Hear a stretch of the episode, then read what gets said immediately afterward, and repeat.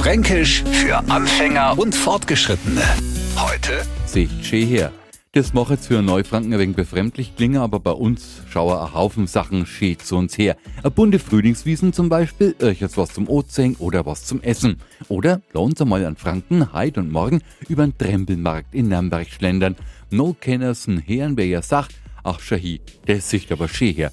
Wir vom Radio F täten uns freier, wenn das ganz besonders viel Leid von unserem Stand sagen täten und dann aber's kaufen, weil der Erlös zu 100% an einen golden Zweck geht, nämlich an Engelein e.V.